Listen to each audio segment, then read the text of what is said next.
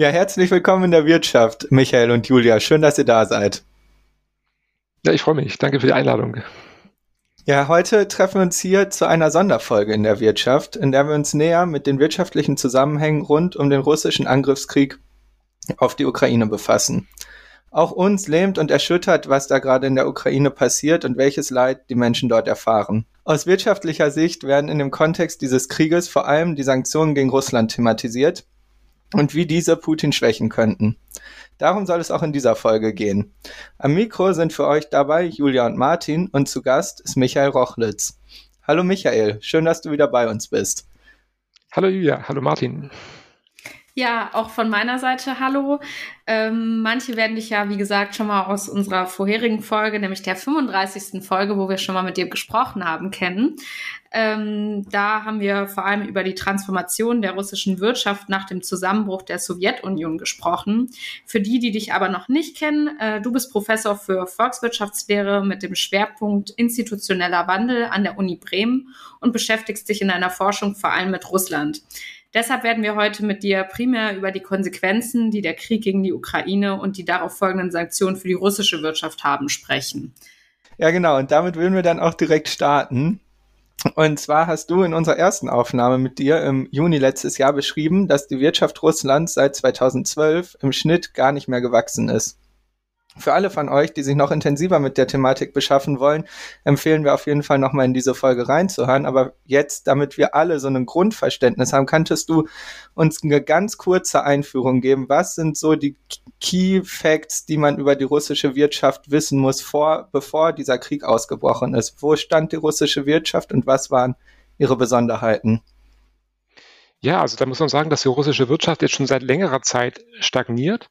Wir, wir haben ja so die ersten acht Jahre, wo Wladimir Putin Präsident war, von 2000 bis 2008, ist die russische Wirtschaft tatsächlich sehr schnell gewachsen. Da sind die, die Ölpreise angestiegen sehr schnell und zweitens gab es eben diesen massiven Schock der 90er Jahre und davon hat sich dann die russische Wirtschaft in den 2000er Jahren erholt und wir hatten schnelles Wirtschaftswachstum, was damals Putin auch sehr populär gemacht, also zur Popularität von Putin beigetragen hat, äh, weil er es wirklich geschafft hat, den Lebensstandard der Menschen in Russland äh, substanziell zu verbessern.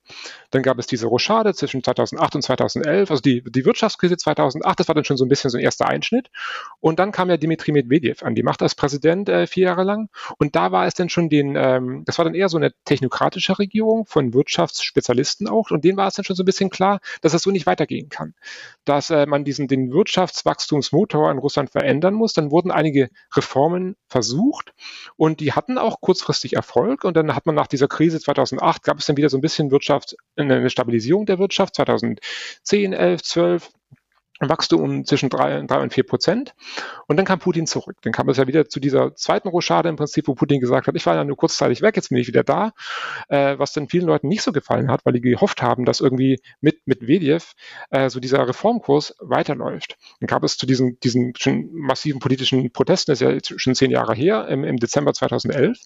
Aber Putin kam zurück und seitdem haben wir im Prinzip eine wirtschaftliche Stagnation. Also die, diese wirtschaftsnahen Technokraten, die unter Medvedev an der Regierung Regierung waren, wurden dann ins Abseits mehr oder weniger manövriert und an die Regierung kamen Putins Getreue und das sind hauptsächlich Menschen, die, also hauptsächlich Männer, die in den Sicherheitsdiensten arbeiten. In, in Russland nennt man die, sogenannten Siloviki. Also Sila ist also die, die Kraft, die, die Macht und ähm, äh, die, die, haben die, die, die Möglichkeit, auch Gewalt anzuwenden, um eben den Staat zu schützen. Das sind hauptsächlich Mitarbeiter der Geheimdienste und des Militärs und der Polizei.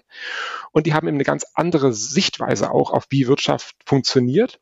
Und der Sichtweise hat einen großen Fokus auf Kontrolle und eben auch äh, durchaus auch Unterdrückung. Die, die sind auch manchmal involviert in so äh, Unternehmensplünderungen. Wenn denen Unternehmen irgendwie gefällt, werden manchmal auch die äh, äh, Besitzer dann enteignet und es gibt viel Druck auf Unternehmerinnen und Unternehmer, was sich natürlich sehr negativ auswirkt auf das Investitionsklima. Und diese nicht sehr effizienten politischen Institutionen haben jetzt meiner Meinung nach substanziell dazu beigetragen, dass eben Russlands Wirtschaft seit äh, 2012 im Prinzip stagniert. Wenn man sich das ähm, BIP anschaut, 2020 war es nur ungefähr 800 Dollar höher als im Jahr 2008, also zwölf Jahre später, kaum gewachsen. Wenn man sich also überlegt, Russland hat ein großes äh, wirtschaftliches Potenzial, eine äh, gut ausgebildete Bevölkerung mit relativ niedrigen Gehältern. Es ist diese tolle strategische Lage zwischen China und der Europäischen Union. Es hat massive Boden, große Bodenschätze, Öl, Gas, aber auch viele, viele andere Bodenschätze. Und das könnte man einsetzen, eben auch um diese Wirtschaft zu diversifizieren und da wirklich was aufzubauen. Und das hat eben überhaupt nicht stattgefunden.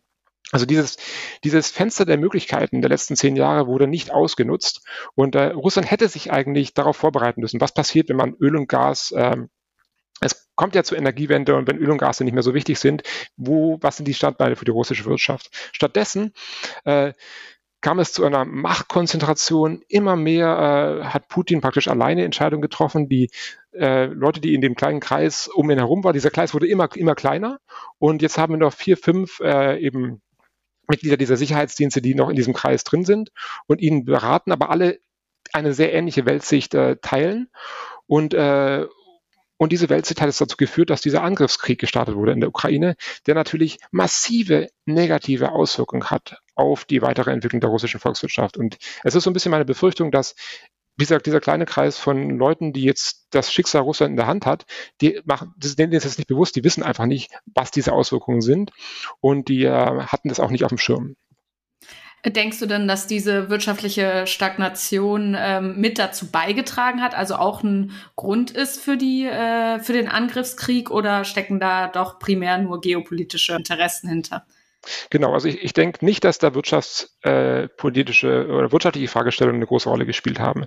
Wenn man sich äh, Putin anschaut, auch in den letzten Monaten und äh, Jahren, und wie gesagt, diese Entscheidung der Invasion, die wurde ganz klar von ihm persönlich getroffen. Da sind sich, glaube ich, die meisten Analysten äh, äh, einig dass äh, es gibt keine kollektive Entscheidung mehr. Man hat es ja auch gesehen vor drei Wochen bei diesem Sicherheitsrat-Treffen, wo er dann die Leute alle, alle irgendwie fertig gemacht hat und er im Prinzip diese Entscheidung getroffen hat, persönlich. Und er hat sich in den letzten Monaten und Jahren schon kaum mehr persönlich mit wirtschaftlichen Fragestellungen beschäftigt, sondern er hat sich viel mit Geschichte beschäftigt. Also ein bisschen so ein Hobbyhistoriker, hat selber Traktate geschrieben, warum die Ukraine Teil Russlands ist, warum sie dazugehört, warum die langfristige Geschichte irgendwie. Das ist alles ein bisschen so ein Zusammengebastel äh, weil er eben, er ist ja kein ausgebildeter Historiker, er ist eben so ein bisschen so ein Hobbyhistoriker, der man da irgendwelche Bücher liest, die bei ihm auf dem Nachttischschränkchen liegen und dann sich Dinge irgendwie auch zusammenbastelt. Und das Gefährliche ist halt, er ist ein Hobbyhistoriker, der eine, eine große Armee hat und Atomwaffen und jetzt versucht, seine, sein Verständnis der, der, der Dinge durchzusetzen und umzusetzen. Ja, auch mhm. vielleicht seine Geschichtsschreibung, ne? Genau, genau. Er hat ja so ein bisschen auch diese, ich denke, so die, die, das Ziel hat seinen Platz in der Geschichte zu zementieren als der Mann, der Russland wieder stark gemacht hat nach dem Fall der Sowjetunion. Er hat den Fall der Sowjetunion charakterisiert als die große geopolitische Katastrophe des 20. Jahrhunderts und er möchte eben im Prinzip der Mann sein, der diese Sache löst und der Russland wieder stark macht. Und äh, da sieht er, glaube ich, sich als äh, also seine, sein, seinen Platz in der Geschichte. Mhm. Jetzt in den letzten Tagen wird sehr viel darüber geredet, äh, wie inwiefern Europa wirtschaftlich von Russland abhängig ist. Mit der Frage wollen wir uns später auch noch beschäftigen. Was uns aber interessieren würde, von was ist denn Russland, äh, die russische Wirtschaft abhängig? Gut, die, die, russische Wirtschaft, das ist, ist ja gerade eines dieser Probleme, dass sie es eben nicht geschafft haben, sich zu diversifizieren. Schon vor, vor 10, vor 15 Jahren haben Institutionen wie die European Bank of Reconstruction and Development, die EBRD oder auch die Weltbank immer wieder also so große Berichte geschrieben und es ist ganz arg wichtig, dass sich Russlands Wirtschaft diversifiziert, dass man irgendwie mehr so also ähm, ähm, verarbeitende Betriebe aufbaut und eben ab, weniger abhängig wird von Öl und Gas. Das hat nicht stattgefunden. Man ist eben immer noch sehr abhängig von den von Exporten von Ressourcen, also Öl, Gas, eben auch äh, Nickel zum Beispiel oder irgendwelchen äh, seltenen Erden oder so. Oder gut, man hat einen Landwirtschaftssektor, der sich tatsächlich ein bisschen entwickelt hat. Man exportiert also jetzt auch äh, viel zum Beispiel Weizen oder, oder Mais. Und ähm, da muss man sagen, da hat sich tatsächlich ein bisschen was getan. Da hat sich auch was getan nach, der, nach den, den Krim-Sanktionen 2014. Aber allgemein ist die russische Wirtschaft eben immer noch sehr von diesen äh, äh Rohstoffexporten abhängig und äh, ist auch sehr davon abhängig, ähm, Hochtechnologiegüter zum Beispiel ins Land zu importieren. Mhm. Und dann, wir werden jetzt bestimmt gleich noch über die Sanktionen sprechen, aber das ist eben so ein Punkt, wo die Sanktionen massiv die weitere wirtschaftliche Perspektive von Russland beeinflussen, weil diese ganzen Importe fallen jetzt weg. All die äh, großen westlichen europäischen Konzerne, amerikanischen Konzerne, ähm, die meisten haben das Land verlassen und äh, Russland hat eben gar keinen Zugang mehr zu diesen Hochtechnologiegütern, die es aber braucht, um seine Wirtschaft äh, laufen zu halten. Und wir haben so ein bisschen hier die, die Gefahr, die Perspektive, dass sich Russland in die Richtung entwickelt äh, vom, vom Iran. Dass es also abgeschnitten ist von Wissen, von Technologie, von Innovationen aus der Welt. Oder so ein bisschen wie Kuba. Dass man mhm. in 20, 30 Jahren hat man halt alte, also Autos, die heute neu waren, die fahren in 30 Jahren immer noch in Russland rum und werden halt immer wieder repariert. Ja, vielen Dank auf jeden Fall schon mal für die äh, Darstellung der aktuellen oder bisherigen äh, Situation von Russland, was auf jeden Fall äh, wichtig ist, um äh, das wahrscheinlich einschätzen zu können mit den Sanktionen, über die wir nämlich jetzt gerne mit dir sprechen würden. Ähm, die von der EU beschlossenen Sanktionen betreffen ja vor allem den Finanz-, Energie- und Transportsektor sowie Einzelpersonen. Und um ein paar von diesen Sanktionen zu nennen, Russische Banken wurden vom internationalen Zahlungssystem SWIFT ausgeschlossen, Transaktionen mit der russischen Zentralbank wurden verboten und der Zugriff auf ihre Devisenreserven in der EU beschränkt, sodass Russland insgesamt weitgehend von den Kapitalmärkten abgeschnitten ist. Im Energie- und Transportsektor wurden Exportverbote verhängt und der EU-Luftraum wurde für russische Flugzeuge geschlossen. Einzelpersonen wurden Visa entzogen sowie ihre ausländischen Vermögen eingefroren. Die Maßnahmen betreffen circa 480 Individuen und Einrichtungen und neben solchen staatlichen Sanktionen ziehen sich zunehmend auch äh, zahlreiche große ausländische Unternehmen aus dem russischen Markt zurück. Ähm, uns würde als erstes zum allgemeinen Thema von diesen Sanktionen interessieren, äh, mit welchem konkreten Ziel solche staatlichen Sanktionen denn verhängt werden und würdest du sagen, dass sie diese erreichen? Ja, also das Hauptziel der Sanktionen ist ganz klar erstmal die, die Kampfhandlungen in der Ukraine zu beenden und den Krieg zu beenden. Das, deswegen hat man jetzt heute diese Sanktionen verhängt. Und es ist wahrscheinlich so, also wenn, wenn morgen in Friede geschlossen würde, dann würden manche dieser Sanktionen wahrscheinlich wieder ausgesetzt. Also das ist so ein bisschen die Bedingung.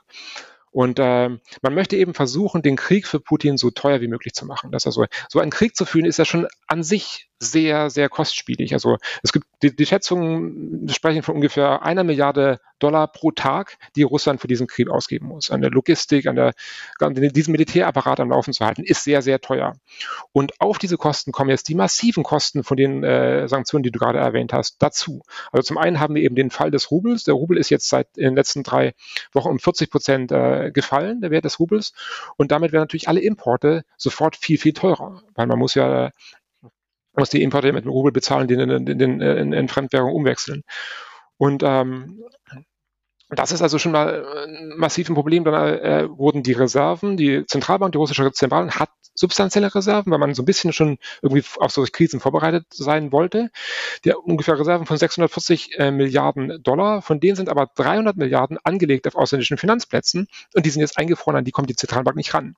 Und die Zentralbank braucht dieses Geld, aber zum einen eben, jetzt der Rubel ist so unter Druck, der muss unterstützt werden, indem man eben Rubel aufkauft auf internationalen Märkten. Und da kann, das können auch solche substanziellen Reserven sehr schnell, also das kann durchaus mehrere Milliarden am Tag kosten und dann fließt das Geld relativ schnell äh, da, da raus. Dann und das ist ein, ein großes Problem. Dann das, was ich gerade schon erwähnt habe, eben die Importrestriktion, dass man eben keine Hochtechnologiegüter mehr importieren kann. Zum Beispiel so simple Sachen wie Computerchips stellt Russland kaum her und die braucht man ja überall. Auch diese äh, Hochtechnologiewaffen, die verwendet werden im Krieg, die brauchen eben diese Chips, um überhaupt zu funktionieren. Und wenn du die nicht mehr importieren kannst, dann kannst du die Sachen auch nicht reparieren oder wieder neu herstellen. Mhm. Und dann gab es ja gestern die Anfrage von Russland eben, die haben, scheinen jetzt schon Probleme zu haben, ihre Waffensysteme irgendwie zu erneuern und neue Waffen in die Ukraine zu bringen und haben nach äh, China angefragt, ob die nicht liefern können. Und also da sieht man schon die Folgen der Sanktionen, auch für die, die Möglichkeit, eben diesen Krieg weiterzuführen. Das ist ja, das ist auch der Sinn der Sache, dass man versucht, eben Russland wirklich desto teuer wie möglich zu machen, jeden Tag weiter zu kämpfen.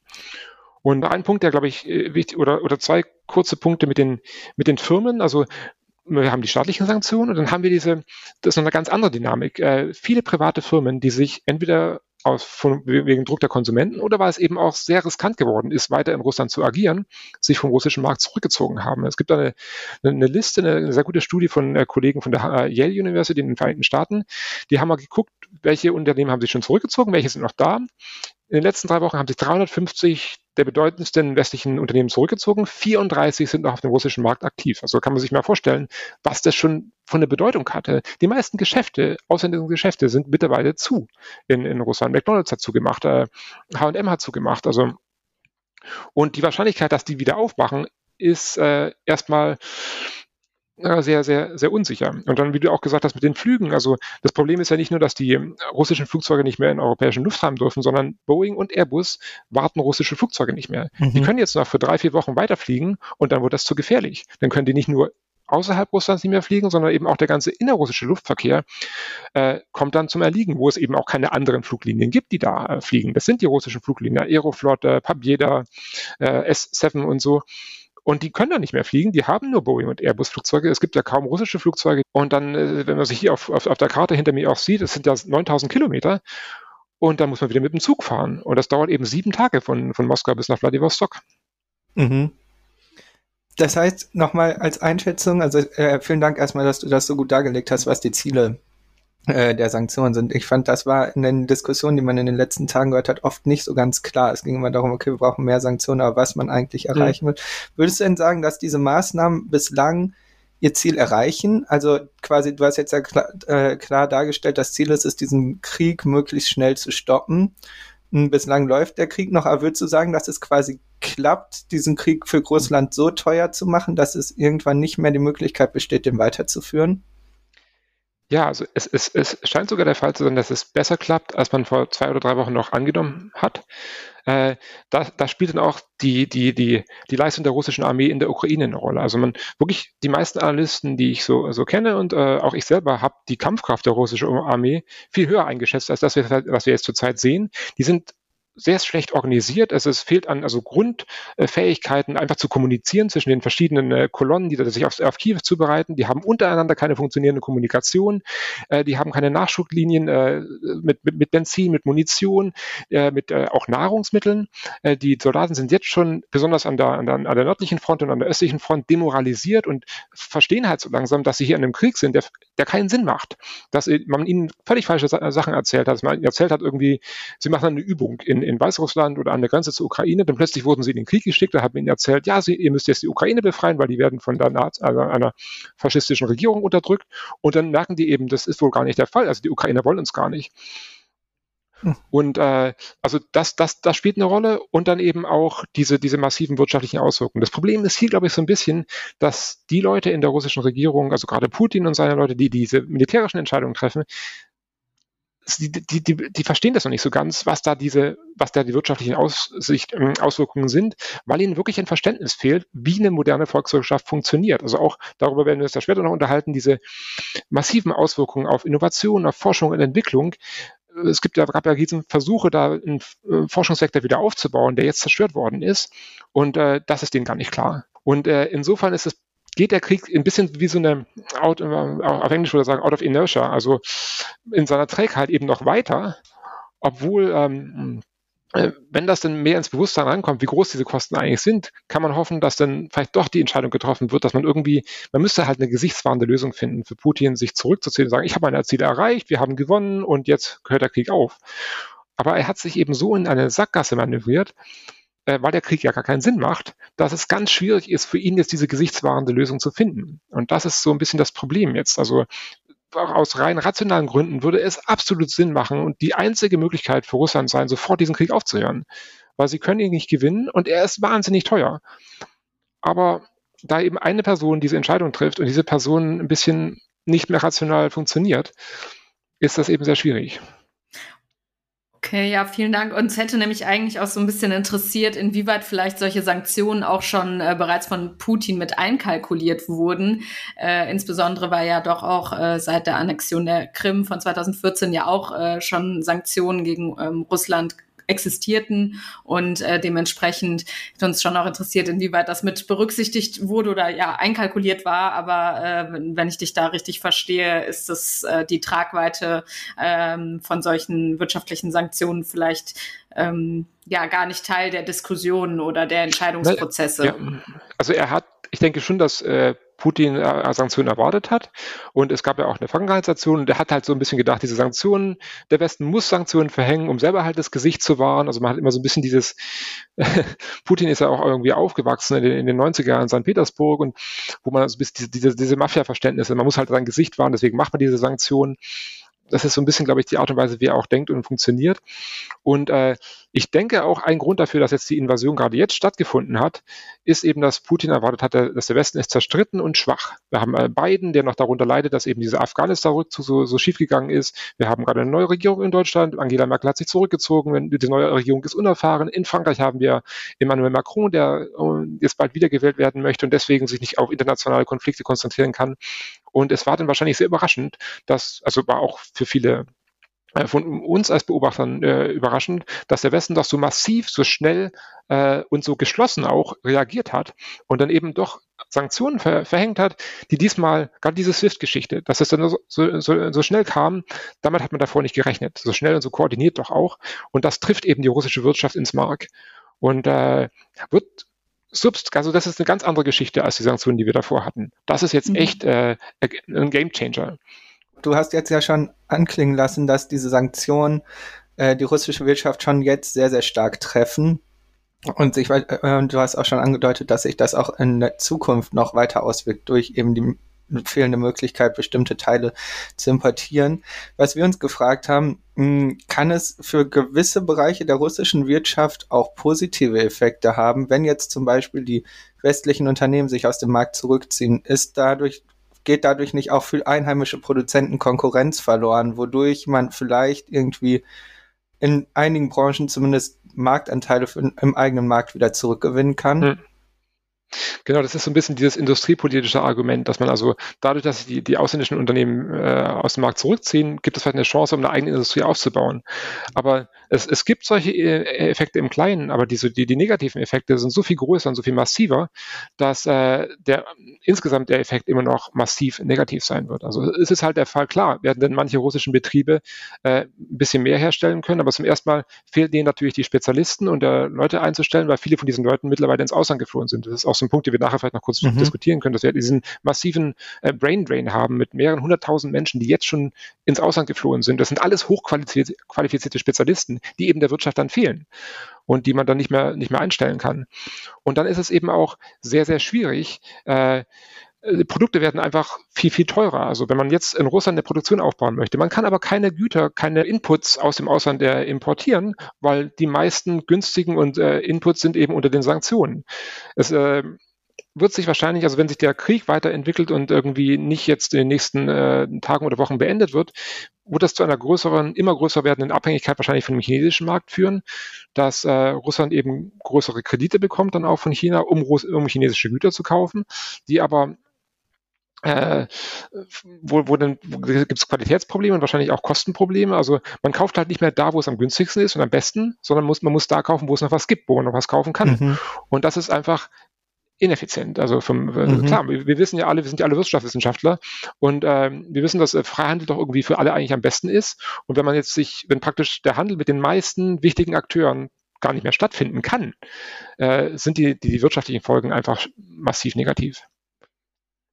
Vielen Dank. Ähm, genau, uns würde nämlich auch noch ein bisschen interessieren, wie sich das jetzt gerade auf die russische Bevölkerung auswirkt. Wir haben jetzt viel über die Wirtschaft gesprochen und auch über Putin. Ähm, wie sieht's denn da mit den Auswirkungen der äh, Sanktionen auf die Bevölkerung aus? Vielleicht auch so ein bisschen kurz-, mittel- und langfristig mhm. würde uns das interessieren. Ja, also auch, auch hier ähm, werden die Auswirkungen wirklich, also Insbesondere wenn der Krieg weitergeht, werden die langfristigen Auswirkungen auch massiv sein. Aber man muss hier differenzieren zwischen verschiedenen sozialen Schichten. Also äh, zum einen haben wir eben die, die, die Superreichen oder die Oligarchen, die große Konzerne haben und so. Äh, die wird es äh, also die verlieren am meisten tatsächlich. Die werden viele hundert Millionen äh, Dollar verlieren an, an Werten. Ähm, für die wird die Produktion viel, viel schwieriger oder fast un, manchmal vielleicht sogar unmöglich. Die verlieren eben Anteile und äh, Möglichkeiten zu kooperieren auch mit ähm, Unternehmen aus dem Ausland.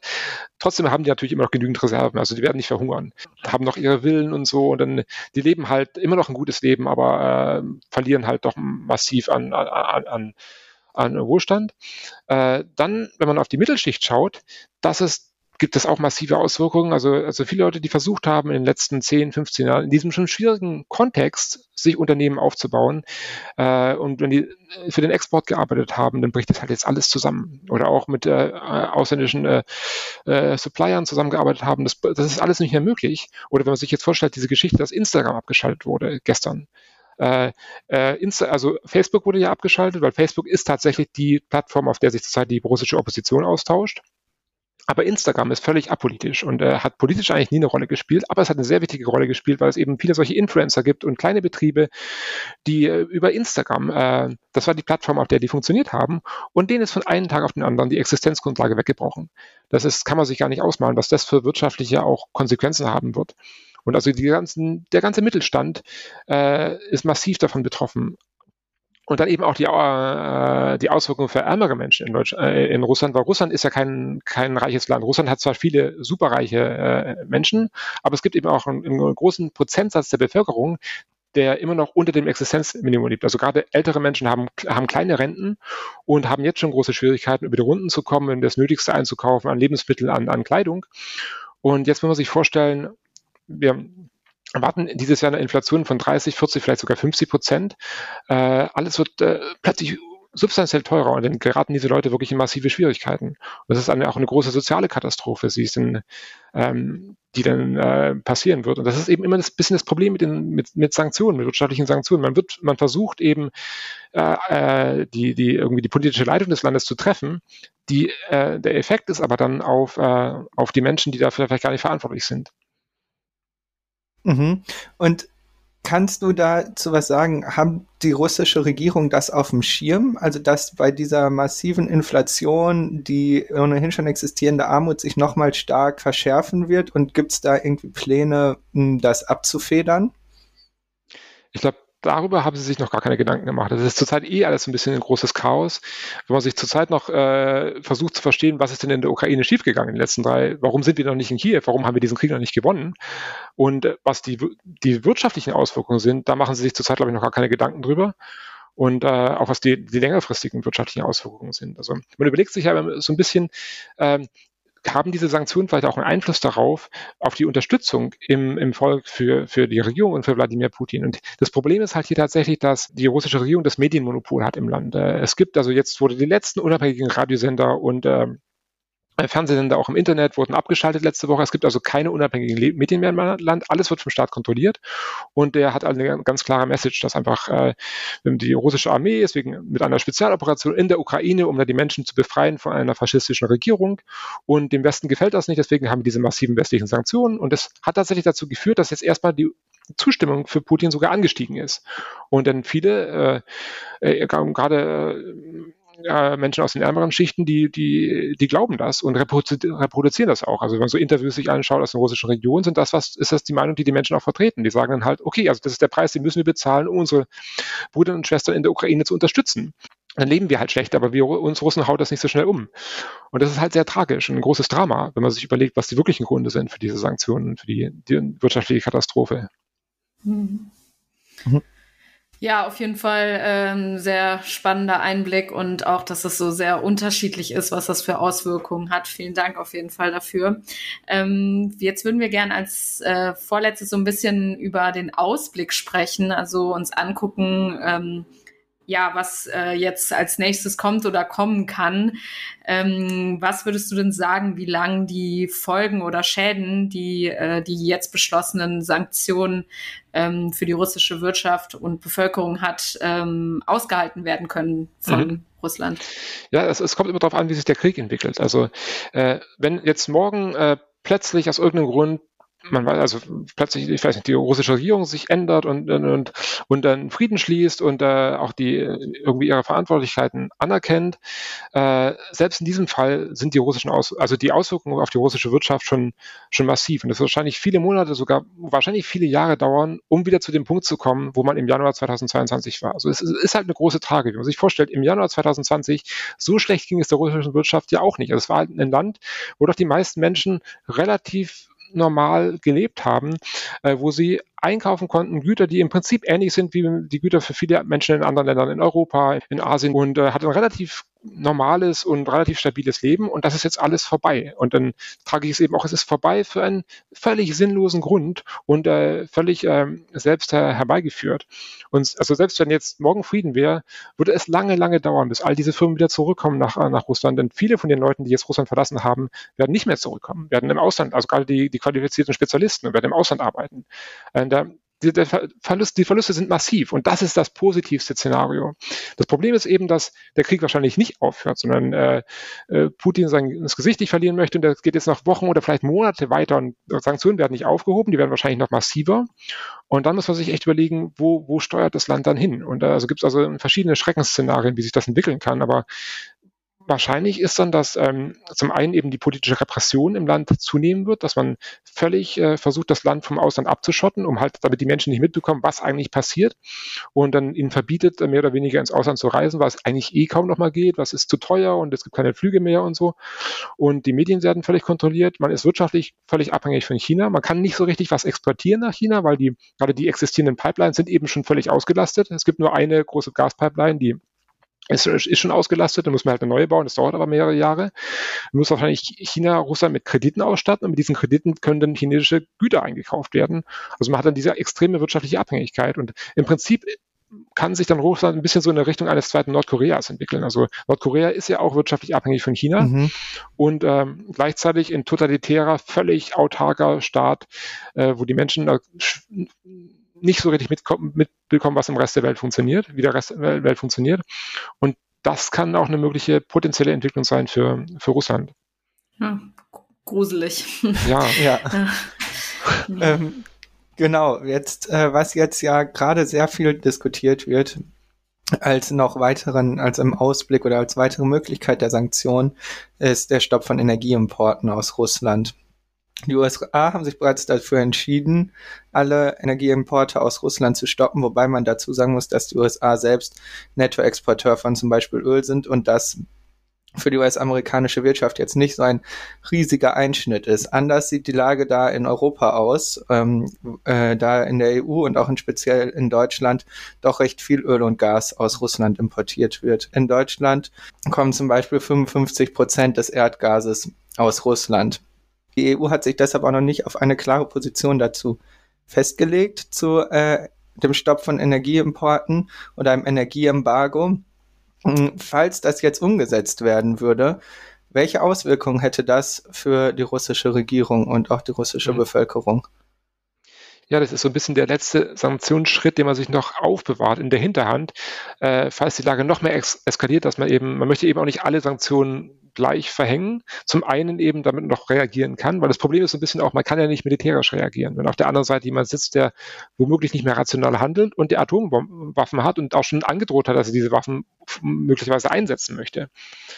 Und äh, deswegen ist es wichtig, dass man diese Sanktion noch in der Hinterhand hat. Gleichzeitig ist es natürlich auch ein sehr, sehr kostspieliger äh, Schritt, wie du schon gesagt hast, äh, Martin, dass eben Ru Deutschland, also Deutschland und auch die Europäische Union hängt eben ganz anders von russischen Energieimporten ab als äh, die Vereinigten Staaten. Und dass das dann auch für uns also sehr, sehr kostspielig werden wird oder würde.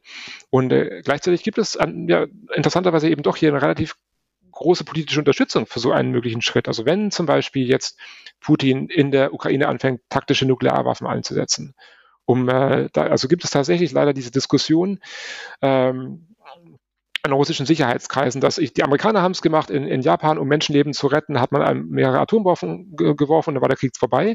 Äh, das gleiche machen wir eben in der Ukraine. Wir tun einfach zwei Städte äh, mit Atombomben angreifen und dann dann ist der Krieg vorbei, weil diesen Preis können sie nicht zahlen dann, dann gibt es einen Waffenstillstand.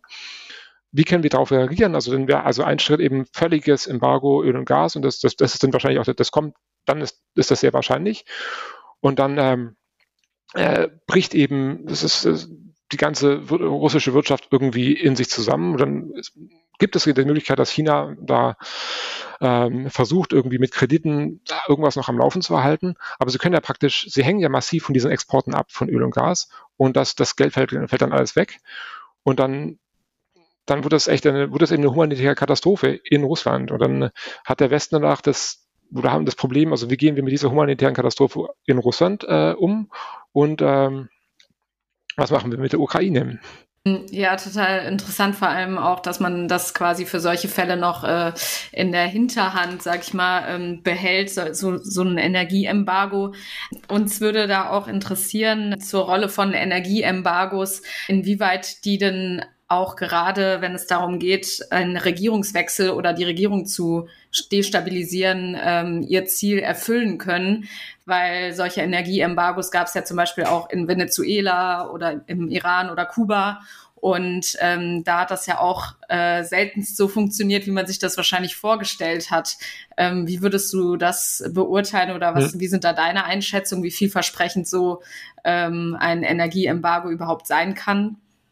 Ja, da muss man sich eben anschauen, was für Mechanismen äh, funktionieren könnten, um zu einem Regierungswechsel zu führen. Also dadurch, dass die, die russische Regierung dieses Medienmonopol hat, äh, ist es ist, ist eben so ein, so ein Volksausstand relativ unwahrscheinlich, dass es zu großen Protesten kommt, dass also mehrere Millionen Menschen auf die Straße gehen und, und, und, protestieren. Wir haben das ja in Weißrussland gesehen. Selbst wenn es dazu kommt, wenn die, solange die Regierung die Kontrolle hat über die Sicherheitsdienste, kann man da kaum was machen. Und es ist jetzt schon so eine massive Repression im Land. Also wenn kleine Gruppen von Menschen versuchen noch zu, gegen den Krieg zu äh, demonstrieren, die werden eben sofort alle festgenommen. Und das, es gibt gar nicht mehr die Möglichkeit, dass sich dann eine größere Demonstration irgendwie kristallisieren. Deswegen ist diese Wahrscheinlichkeit selbst bei massiven Sanktionen oder einer massiven wirtschaftlichen, also Verschlechterung der wirtschaftlichen Lage relativ äh, unwahrscheinlich, dass es äh, zu einem Volksaufstand kommt.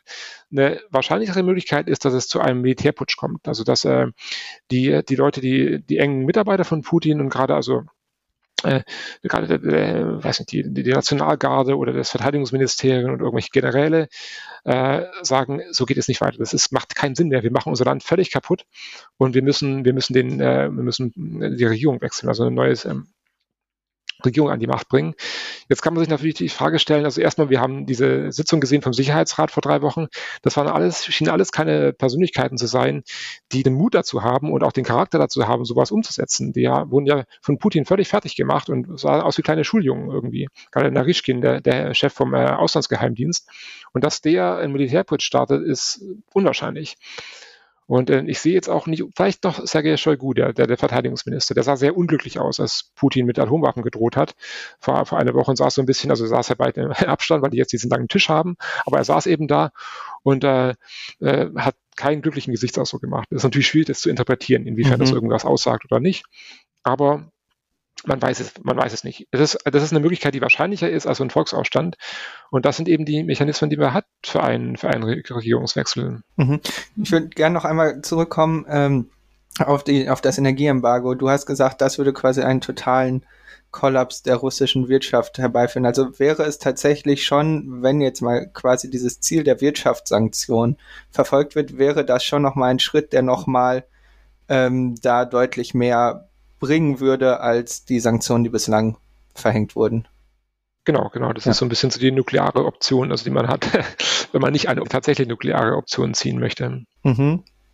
Und wenn diese, äh, wenn das gemacht würde, also das ist gerade schon so ein bisschen angedeutet, aber vielleicht nochmal zur, nach, äh, zur klärenden Nachfrage, wenn diese Ener dieses Energieembargo verhängt worden würde, gäbe es danach noch weitere Sanktionsmöglichkeiten, die man sich vorstellen kann nach diesem Energieembargo oder hat man dann eigentlich alles ausgeschöpft? Also dann wird es tatsächlich, dann würde mir jetzt auch nichts mehr so spontan einfallen, was man dann noch machen kann. Dann hat man also im Prinzip die Wirtschaft völlig von, vom Rest der Welt abgeschnitten. Es gibt natürlich immer noch Länder, also gerade China oder vielleicht auch Indien oder sowas, die weiter mit Russland handeln, versuchen werden zu verhandeln. Und dann längerfristig könnten da vielleicht auch noch Pipelines gebaut werden. Also, aber, aber die, also die, die, die Auswirkungen sind auf jeden Fall massiv. Und das dauert ja auch mehrere Jahre, bis man denn so um, umsteuern kann. Und ähm, es ist einfach, wir, wir sprechen hier, also wenn man sich ein bisschen überlegt, was sind so die möglichen Szenarien? Im besten Szenario, wenn jetzt der Krieg aufhört und dann äh, morgen alle Sanktionen wieder auf, aufgehoben werden und sich das alles wieder ein bisschen versucht zu erholen, dann haben wir dieses Jahr eine Rezession von 10 Prozent. Also die, selbst die Zentralbank spricht mittlerweile von einer Rezession von 8,8 Prozent dieses Jahr, also minus 8,8 Prozent. Mhm internationale verschiedene Institutionen sprechen von ungefähr minus 15 Prozent, was allein schon, das ist schon massiv. Das ist mehr als 2008, die Krise 2008 und halt völlig selbst verursacht. Und das ist das beste Szenario.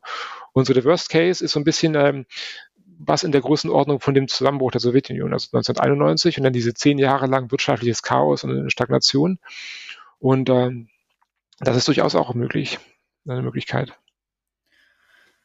Vielen Dank auf jeden Fall ähm, dafür. Jetzt würden wir als letzten Punkt gerne noch über ähm, ja so eine bisschen persönlichere Einschätzung wahrscheinlich. Du hast es vorhin schon mhm. mal äh, angesprochen. Du hast ja selber äh, viele Jahre in Russland gelebt und ähm, bis, bis zur Corona-Pandemie ja auch regelmäßig dort gewesen und hast dementsprechend natürlich gute Einblicke und auch viele Kontakte äh, zu russischen ForscherInnen und arbeitest mit, mit denen viel zusammen.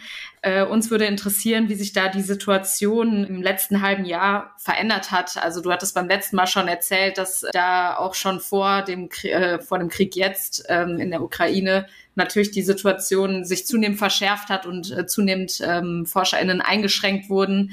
Wie hat sich das jetzt entwickelt und wie ist die Ta Situation da jetzt ak akut auch seit äh, mhm. die, der Krieg auf die Ukraine angefangen hat? Ja, genau. Das ist auch wirklich tatsächlich so ein bisschen so ein persönliches Drama, weil man kennt ja viele von den Akteuren und hat mit denen eng zusammengearbeitet und zurzeit bricht eben alles zusammen. Wenn man das so ein bisschen im Kontext sehen möchte, die, die ganze die Sowjetunion hatte ja ein großes Wissenschaftssystem und das ist so alles ein bisschen zusammengebrochen Anfang der 90er Jahre, weil das, der Staat einfach kein Geld mehr hatte, um die Leute zu bezahlen. Viele sind dann aus der Wissenschaft rausgegangen. Viele Verbindungen von den verschiedenen Sowjetrepubliken wurden gekappt und dann, man musste dieses ganze System neu aufbauen. Und es gab dann einige Initiativen von damals jungen Wissenschaftlerinnen und Wissenschaftlern, äh, gerade von der Moskauer Staatlichen Universität, der MGU und ein paar anderen, die haben versucht, neue Institutionen zu gründen. Und dann gab es eine, eine wirtschaftswissenschaftliche äh, Schule, die New Economic School, ähm, die so eher so richtig so, so also orthodoxe äh, Hardcore Economics macht. Und dann gab es auch die, die Gründung einer, einer neuen Universität, der Higher School of Economics, die sich äh, dann sehr ähm, erfolgreich entwickelt hat in den letzten 30 Jahren und wirklich zu einer der, der zu der besten und größten Universität der Sozialwissenschaften wurde in, in Russland mit einem sehr guten politikwissenschaftlichen äh, ne, Fakultät, wirtschaftswissenschaftlichen Fakultät, aber auch viele anderen Fakultäten und äh, sind wirklich tatsächlich eine international wettbewerbsfähige richtig gute Universität geworden, die auch auf dem internationalen Jobmarket äh, Leute also eingestellt hat und rekrutiert hat und äh, gut integriert war in internationalen Netzwerken auf Konferenzen, also die, auf sozialwissenschaftlichen Konferenzen, wenn man Leute aus Russland gesehen hat, waren die hauptsächlich zu 80 Prozent, 80, 85 Prozent von der HSE, von der Higher School of Economics. Und ich kenne auch die, die Leute, die das aufgebaut haben, persönlich. Das waren, sind wirklich Menschen, von denen ich einen großen Respekt habe. Und diese, diese Führungsebene, die wurde eben letztes Jahr schon so ein bisschen, es gab so eine richtig so eine Säuberung, dass der, der Rektor musste zurücktreten, ist jetzt noch so ein bisschen der Ehrenwissenschaftsrat der Uni, aber da gab es einen neuen Rektor, den kein Mensch so richtig kannte. Und in St. Petersburg wurde auch die Führung der Universität ausgewechselt. Und das waren schon die ersten, also ersten Schläge für dieses System. Und jetzt praktisch in den letzten drei Wochen ist alles mehr oder weniger, was aufgebaut wurde, in den letzten 30 Jahren zerstört worden. Äh, dadurch, dass alle ausländischen Wissenschaftlerinnen und Wissenschaftler, die da angestellt waren, haben mittlerweile das Land verlassen und werden wahrscheinlich auch nicht mehr zurückkommen.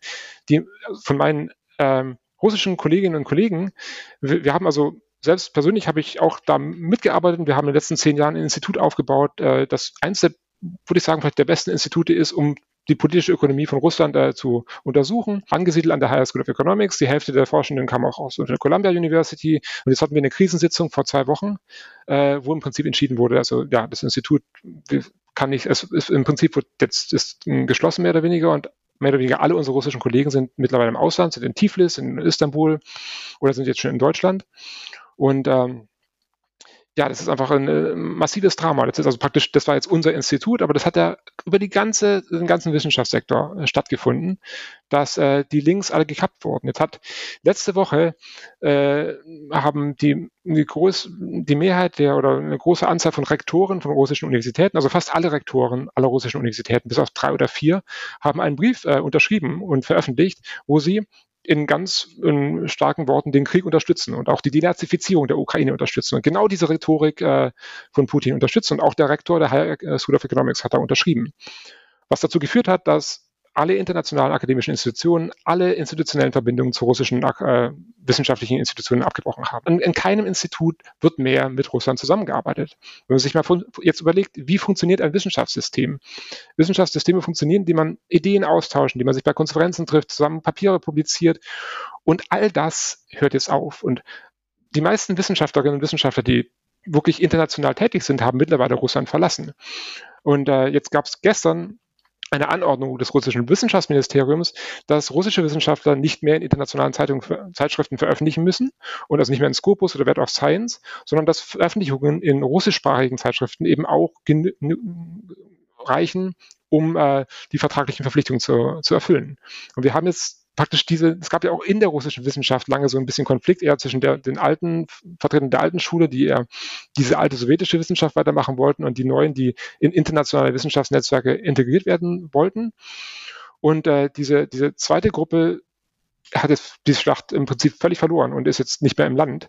Und wir haben, also Russlands Wissenschaft ist im Prinzip nicht mehr konkurrenzfähig und kaum mehr existent.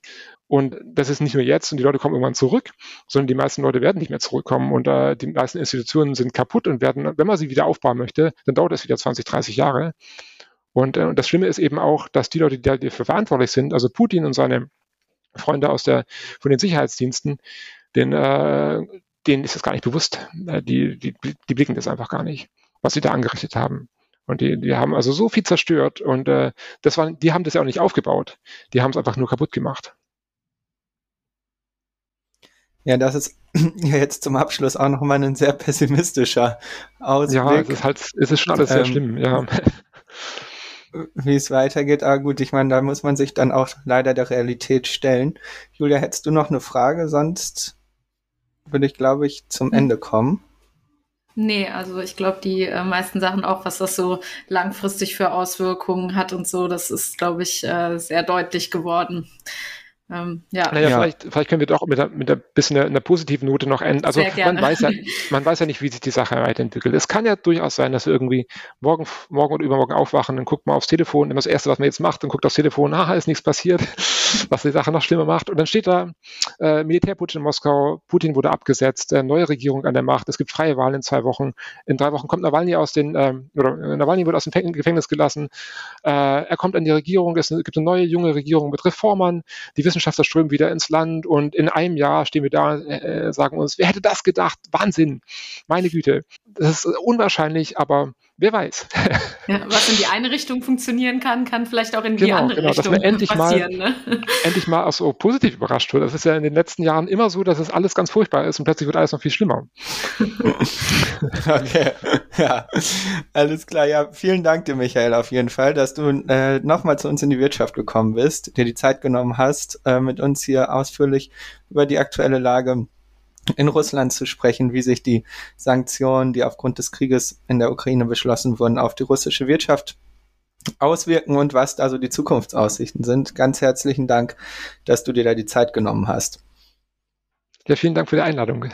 Genau, und euch, liebe Hörerinnen und Hörer, natürlich auch vielen Dank fürs Einschalten. Wir hoffen, äh, ihr habt neue Einblicke gewonnen und ähm, freuen uns, dass ihr dabei wart.